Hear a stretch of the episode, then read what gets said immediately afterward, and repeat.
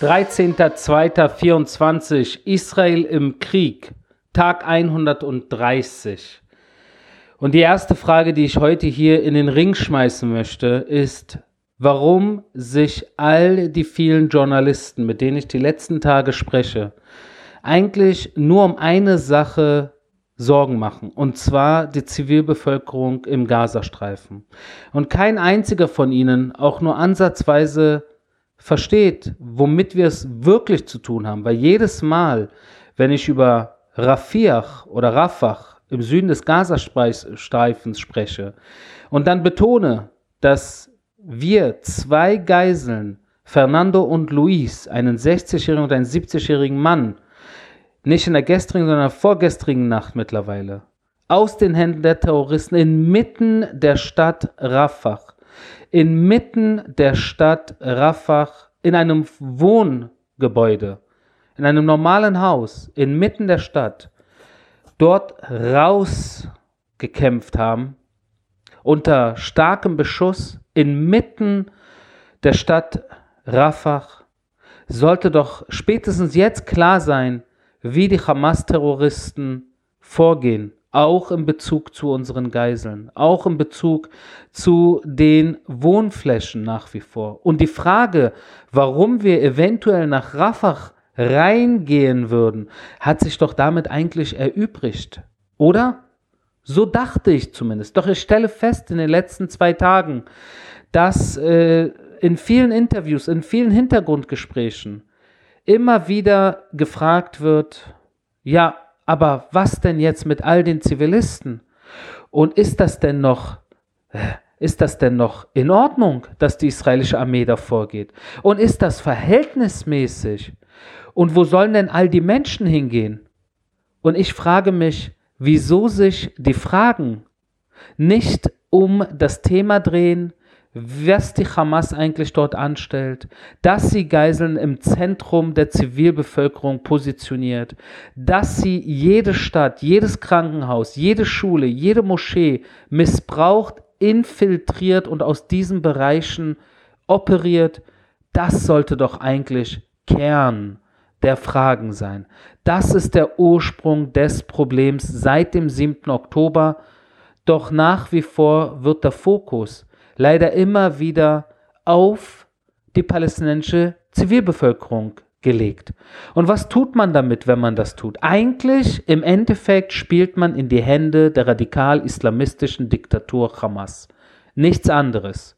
Natürlich sind wir alle besorgt. Niemand will irgendwelche unschuldigen Frauen, Männer, alte Männer, äh, äh, Kinder, Babys, niemand, zumindest von unserer Seite aus, wir wollen niemanden Schaden, der es nicht verdient hat. Das sollte doch mittlerweile klar sein, nach drei, vier Monaten Krieg, wo wir immer wieder bewiesen haben, wie wir vorgehen mit humanitären Zonen, mit humanitären Wegen, mit Warnungen auf vielen Millionen äh, Wegen, wie man so sagt. Jedes Mal immer wieder betont. Al-Muazi habe ich mindestens 2000 Mal allein in diesem Podcast erwähnt. Und dennoch geht es im Endeffekt um palästinensische Zivilisten. Und alles andere ist angeblich eine Randerscheinung oder weniger wichtig. Oder man versteht es, aber dann kommt das große Ja, aber. Und ich muss sagen, nach mittlerweile etwas über vier Monaten, äh, mir war es natürlich direkt am Anfang klar, dass der Zeitpunkt kommen wird, aber mittlerweile merke ich, dass der Zeitpunkt gekommen ist, wo eigentlich äh, dieselben Verdächtigen würde ich es fast schon nennen, von denen ich es schon vor zwei, drei, vier Monaten geahnt habe, dass früher oder später äh, es in diese Richtung gehen wird, wo man uns anhand dieser, ich sage jetzt mal, dieser Sichtweise, und das ist eine Sichtweise, die natürlich auch von der UN und von, äh, von verschiedensten internationalen Organisationen, die natürlich in der Vergangenheit sehr oft aufgefallen sind, mit ihrer Sichtweise vis-à-vis -vis Israel. Ganz vorne natürlich Human Rights Watch und Amnesty International und UNRWA und andere natürlich äh, Kandidaten, äh, von denen man schon weiß, wie sie Israel gegenüber eingestellt sind. Genauso wie man es vom Staat Irland weiß oder Südafrika weiß oder Belgien weiß oder natürlich auch vom Mullah-Regime im Iran weiß oder der Hisbollah weiß oder dem islamischen Dschihad und der Hamas im Gazastreifen weiß. Das ist eigentlich alles nicht überraschend. Was mich überrascht ist, dass es nach wie vor leider auch deutsche Journalisten gibt, die dieses Spiel mitspielen. Und somit, ob gewollt oder nicht gewollt, ist für mich sehr schwer, wirklich da in die Köpfe der Menschen einzutauchen, weil sie ja oft sehr freundlich sind und sehr, sehr, ja, mir gegenüber zumindest sehr sympathisch und auch den Anschein erwecken, als würden sie wirklich verstehen, was hier passiert. Aber wenn man schon in diese Richtung einzig und allein fragt, dann spielt man eigentlich das Spiel der Hamas mit auch wenn man es vielleicht nicht will, auch wenn man es vielleicht nicht wirklich so sieht, dennoch spielen sie so in die Hände der Terroristen. Nach wie vor 134 Geiseln im Gazastreifen. Äh, ich hoffe, wir werden in den nächsten Tagen, Wochen, solange kein Deal, nennen wir es kurz Deal, zustande kommt und die Hamas äh, auf eigene auf eigene Faust äh, zustimmt, dass sie Geiseln freilässt, werden wir natürlich den militärischen Druck, den Einsatz aufrechterhalten und deswegen sind wir auch nach wie vor im nördlichen Gazastreifen, im Zentrum des Gazastreifens und auch im Süden des Gazastreifens, natürlich allen voran in Khan Yunis im Einsatz. Und dieser Einsatz erfordert auf unserer Seite leider auch Menschenleben. Wir haben erst gestern wieder drei äh, zwei Offiziere und ein Soldaten verloren von einer Reservistenbrigade, die 630 äh, drei, wie gesagt, Soldaten, Offiziere, die ihr Leben verloren haben, weil sie dort äh, in die Luft äh, gejagt wurden durch eine Mine, die angebracht wurde durch die Terroristen. Und diese, diese Zwischenfälle passieren uns, unseren äh, Truppen natürlich fast täglich, wenn nicht täglich. Und das, weil wir natürlich mit dem, mit zu Fuß reingehen zu Fuß reingehen, im Bodeneinsatz und nicht nur aus der Luft. Wir hätten es uns um einiges einfacher machen können, wenn wir in erster Linie nur aus der Luft angreifen und unsere Soldaten nicht tief rein in den Gazastreifen schicken, wo sie natürlich in Feindesgebiet äh, geraten, wo jeder Schritt, jeder Tritt eventuell dein letzter sein kann, weil die Terroristen dort natürlich den Heimvorteil haben, Minen angebracht haben, Terrortunneleingänge haben, alle möglichen äh, äh, Fenster, äh, ich sag jetzt mal, als äh, Deckung benutzen, von wohinter sie dann halt mit ihrem Gewehr oder dem RPG äh, bereitstehen und dann auch aus äh, weiter Entfernung auf unsere äh, Männer, in der Regel Männer, schießen können, auch Frauen, äh, eine kleinere Gruppe von Frauen, die im Gazastreifen operiert, in erster Linie männliche Soldaten und deshalb wir leider auch diese Situation in Kauf nehmen. Äh, dass unsere Soldaten ihr Leben verlieren. Das natürlich einerseits, um im Endeffekt es wirklich diesmal zu Ende zu bringen, auch in Sachen äh, unterirdischem Kampf gegen die Terror, gegen das Terrortunnelnetzwerk, aber auch um die israelischen Geiseln nicht zu gefährden und zu allerletzt natürlich auch um unnötiges Blutvergießen auch im Bereich der palästinensischen Zivilbevölkerung zu vermeiden. Und das sind alles äh, Punkte, die uns wichtig sind. Leider wird das äh, meiner Meinung nach mittlerweile nicht oft genug geschätzt, nicht toleriert, nicht gesehen, nicht wahrgenommen. Und dabei stehen alle Fakten eigentlich äh, schwarz auf weiß äh, vor uns. Also wer die Augen wirklich aufmacht, der versteht mittlerweile, dass alles im Gazastreifen, wirklich alles, komplett von der Hamas unterwandert ist. Wenn nicht der Hamas, dann dem islamischen Dschihad. Und wir haben es mittlerweile äh, immer wieder äh, gezeigt, dass jedes Krankenhaus, wirklich jedes Krankenhaus, in dem die israelische Armee äh, drinnen war und dort im Einsatz war, hat als Terrorinfrastruktur gedient. In jedem der Krankenhäuser oder in jedem Kamp Krankenhaus, Campus hat sich entweder ein Terrortunnelnetzwerk äh, darunter befunden oder im Krankenhaus selbst waren bestimmte Räume, die äh, benutzt wurden von den Terroristen oder aus den Krankenhäusern wurde geschossen und so weiter und so fort. Also das zum Thema Krankenhäuser und dasselbe kann man Copy-Paste machen in Sachen Schulen, in Sachen äh, Moscheen, in Sachen Universitätscampus äh, und äh, natürlich vielen anderen auch UNRWA-Zentralen. Wie wir jetzt auch aufgedeckt haben, gab es äh, oder es gab tatsächlich, weil wir sie mittlerweile gesprengt haben, aber unter dem UNRWA, unter der UNRWA-Zentrale in Gaza City im Remal-Bezirk gab es einen Terrortunnel. Äh, und, und da fragt man sich natürlich auch, weil äh, nachdem wir ihn lokalisiert haben und der Welt gezeigt haben über verschiedene Medien, die wir reingelassen haben, um diesen Tunnel mit eigenen Augen äh, zu sehen, da natürlich äh, UNRWA dazu gefragt und UNRWA hat dann gesagt, sie hätten davon nichts gewusst.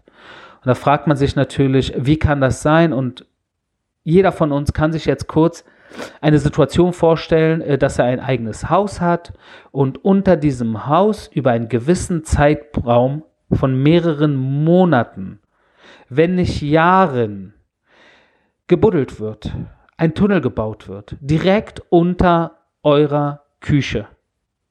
Und da fragt man sich, äh, ob im Laufe der Monate und Jahre, die man dort wohnt, in diesem Haus, entweder man komplett nichts hört oder wenn man vor die Tür geht, ob man da nicht irgendwie feststellt, dass etwas sich dort bewegt, dass da äh, bestimmte Leute äh, am, am äh, Machen sind, die da vielleicht nicht hingehören. Und dass da eventuell Sand äh, immer wieder äh, rausgebracht wird, äh, dass da eventuell alle möglichen Bewegungen sind, die es vorher nicht gab. Und vor allem an erster Linie natürlich, dass eine gewisse Geräuschkulisse aufgebaut wird, wenn man Terrortunnel baut unterirdisch und das wissen wir natürlich, weil auch im Norden des, des äh, im Norden Israels, wobei dort das Terrain anders ist, aber auch dort haben die Menschen genau wie im Süden bei der bei den äh, Tunneln im Süden immer wieder davor gewarnt, äh, Im Norden äh, Israels hat man sogar, äh, haben sehr viele Zivilisten davon, haben bei den Sicherheitskräften sogar angerufen und haben gesagt, dass sie etwas hören. Sie sind sich sicher, dass Tunnel gebaut werden und gebuddelt werden. Und deswegen kann man eigentlich davon ausgehen, dass auch im Gazastreifen Menschen gehört haben, gesehen haben, gewusst haben. Und ich kann, kann mir einfach beim besten Willen nicht vorstellen, dass diese UNRWA-Mitarbeiter, die ja äh, fast äh, hundertprozentig aus dem Gazastreifen selbst sind, die natürlich äh, ver ver verwandt sind und befreundet sind und eventuell sogar auf der Payroll der Hamas sind, dass sie absolut nichts davon mitbekommen haben. Wie gesagt, man muss sich nur kurz vorstellen, es würde jemand unter eurer Küche einen Terrortunnel buddeln. Kann ich mir einfach nicht vorstellen. Ich persönlich kann es mir nicht vorstellen. Jedenfalls geht der Kampf auch in Khan Yunis weiter. Khan Yunis ist wie gesagt jetzt derzeit noch, ich betone noch, weil ich nicht weiß, wohin es die nächsten Tagen, äh, Wochen gehen wird, weil ich natürlich auch nicht weiß, äh, wie sich äh, die diplomatischen, äh, ich sag jetzt mal, Bemühungen am Ende, äh, ob da, ob es zu etwas äh, kommen wird oder nicht in Sachen Geiselbefreiung. Das werden wir sehen, aber solange das nicht der Fall ist, werden wir uns weiter vorarbeiten und so haben wir uns auch in Khan Yunis vorgearbeitet. Und dort in der Gegend äh, Abbasan al-Sajira, dort haben wir äh, in einer Situation äh, mehrere Dutzend Terroristen sowohl eliminiert als auch festgenommen. das bei einer Evakuierung von Zivilisten aus der Kampfzone. Und das hat die Brigade 646 äh, durchgeführt, wo dann äh, viele Dutzend Terroristen äh, diese Situation für sich genutzt haben und dann von uns entweder eliminiert wurden oder wie gesagt äh, zum Verhör festgenommen wurden. Aber das sind Situationen, die wir natürlich auch kennen, das habe ich auch in diesem Podcast schon mehrmals erwähnt, dass auch die humanitären Korridore, die humanitären Zonen und auch die humanitäre Hilfe von den palästinensischen Terroristen missbraucht werden. Also alles nichts Neues. Deshalb, wir sind eigentlich da, wo wir vor einem Monat waren und vor zwei Monaten, vor drei Monaten waren. Wer aufmerksam zugehört hat, sollte eigentlich jetzt gerade während den letzten paar Minuten nicht vom Hocker gefallen sein.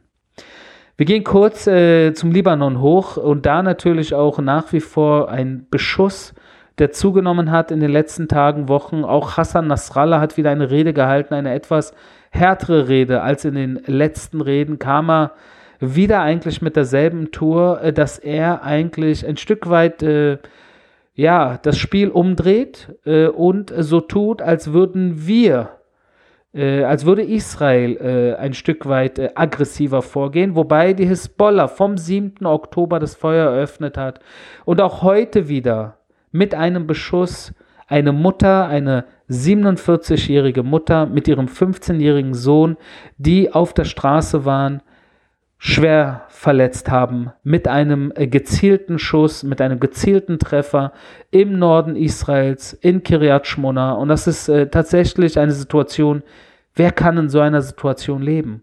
Welche Demokratie, welcher freie Staat äh, könnte in so einer Situation leben, wo eine oder die größte Stadt an der Nordgrenze des Landes, also in dem Fall Kiryat Shmona und viele andere Bereiche, entweder menschenleer sind auf israelischer Seite oder wenn sie nicht menschenleer sind und tatsächlich es noch Menschen gibt, die sich trauen, von A nach B zu gehen, wie heute, dann getroffen werden, wie wir es heute gesehen haben, anhand des Beispiels der 47-jährigen Frau und ihrem Sohn, der 15 ist. Beide schwer verletzt, äh, im Krankenhaus. Und da kann man sich kurz für deutsche Verhältnisse vorstellen, als würde Hamburg evakuiert werden oder Flensburg. Ja, das, das, das, sind, das sind Situationen, äh, die, die man sich doch kaum vorstellen kann. Evakuiert und täglich aus Dänemark beschossen. Oder Frankfurt an der Oder, evakuiert und täglich aus Polen beschossen. Wie lange kann man in Berlin ruhig bleiben und dem einfach so tadellos zuschauen? Oder München aus Österreich. Ja, das ist doch, das ist doch undenkbar. Aachen aus Belgien. Das sind doch alles Situationen, die, die, die, die, die, es ist so schwer, sich in diese, in diese Situation reinzuversetzen, weil zum Glück man weder in Deutschland noch in der Schweiz noch in Österreich in eine derartige Situation hineingeraten wird. Gehe ich ganz stark davon aus. Und deshalb ist es so schwierig, wirklich das nachzuempfinden, wahrscheinlich, was ich jetzt hier gerade versuche zu sagen, dass in so einer Situation man nicht ewig diese Situation so lassen kann, sondern irgendwann muss man gucken, wie man diese Situation regelt. Und wir haben natürlich äh, in unserer Null-Toleranz-Politik, die ich auch schon seit Monaten erwähne, haben wir natürlich äh, zurückgeschossen auf alle möglichen äh, Ziele, Hisbollah-Ziele im Libanon.